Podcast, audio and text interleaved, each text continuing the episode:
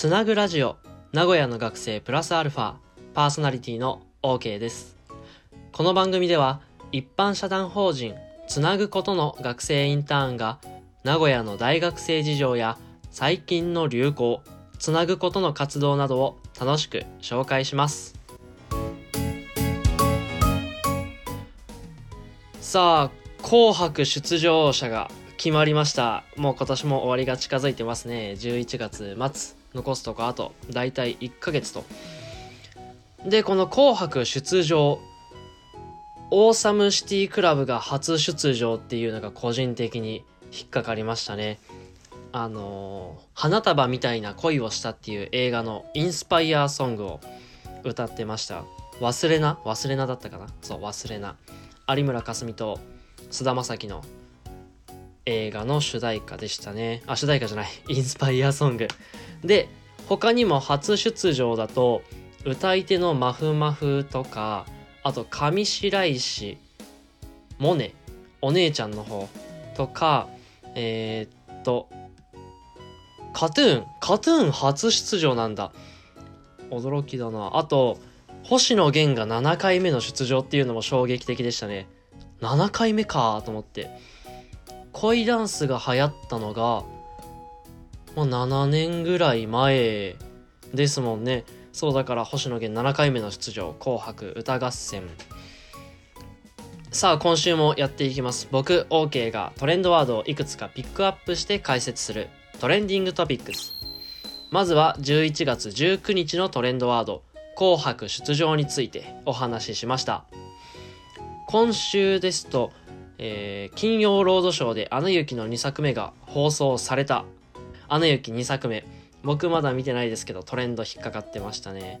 あと競馬で G1 マイルチャンピオンシップが開催。でトレンド入り。あと競輪も小倉で G1 が開催されてたのでそれも話題になってました。今週のトレンドワードの中で詳しく僕がお話ししたいものはこちら。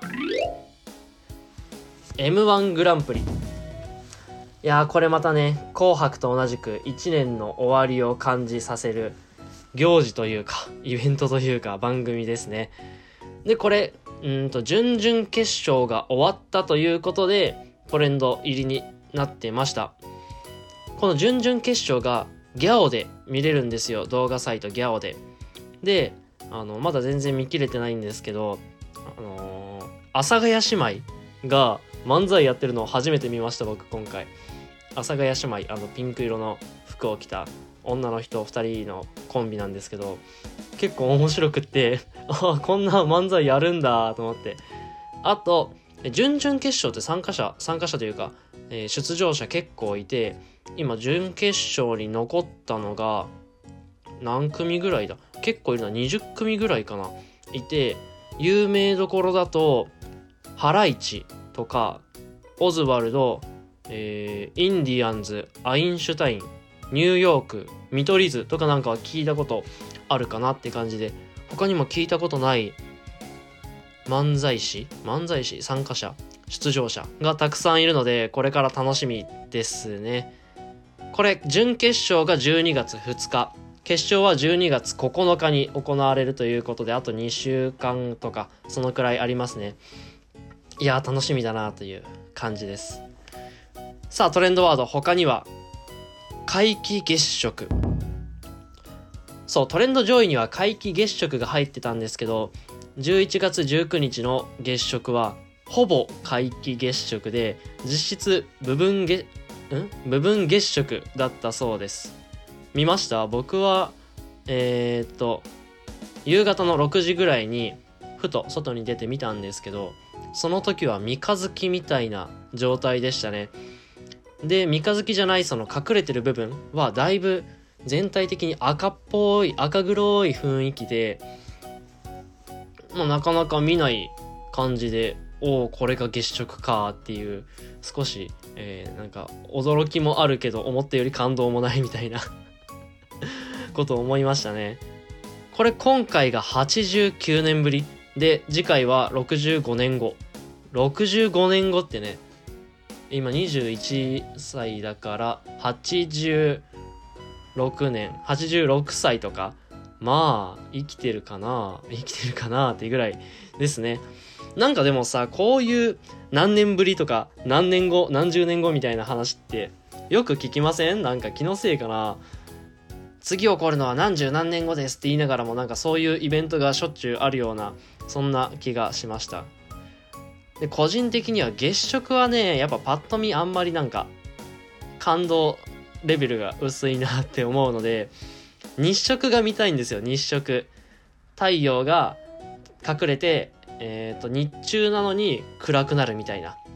そういうのがねやっぱ多分そっちの方が感動するというか非日常感があって驚きがあると思うんですよね。昔12年かな？なんかそのくらいに1回あって僕小学校小学生だったんですけどその時はおすげえってみんなで校庭に出てなんかあのサングラスじゃないけどさ黒色の太陽を見る時はこれを目の前に置いてみましょうみたいなのをみんなでつけてみましたね。でこの日食日本では次に起こるのが2030年。でその次が2035年。でもこれ一部確か北海道とかなんですよ。いやー見に行けるこれみたいな感じでしたね。いや皆既月食皆既日食。まあ機会があればねぜひぜひ今後も見たいなって思いました。さあトレンドワード他にはサスケ。TBS が誇る人気番組のサスケ。その39回大会サスケ2021忍者ウォーリアーの放送が決定。12月18日あ違う。12月28日夜6時から放送されます。今ってサスケって年に1回なんですかね。もともと年に1回だっけ。でこのサスケまさかのね今回 YouTuber ヒカキン初参戦っていう風にちょっと話題になってました。彼そんな動けるイメージというかなんかスポーツできるイメージはないですけど動いてるイメージはありますよね。小刻みにとか。いやだからどこまでいけるかちょっと楽しみですけど。他にはまあフワちゃんとかそういうインフルエンサーが出るとかあとオードリー春日霜降り明星の2人ティモンディの2人とか芸人も挑戦するそうです。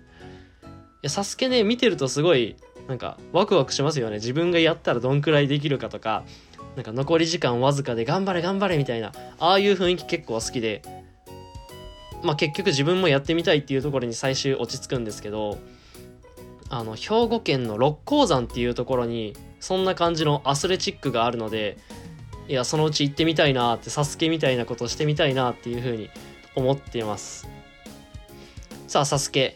12月28日の夜6時から放送されます。で、今週のトレンド、他にも愛知県弥富市の男子中学生刺殺事件とか、ダイパリメイクのバグだとか、勤労感謝の日などがありました。以上、僕、OK が選んだトレンドワードを解説するトレンディングトピックス。今週は、紅白出場、M1 グランプリ、皆既月食、サスケを詳しくお話ししました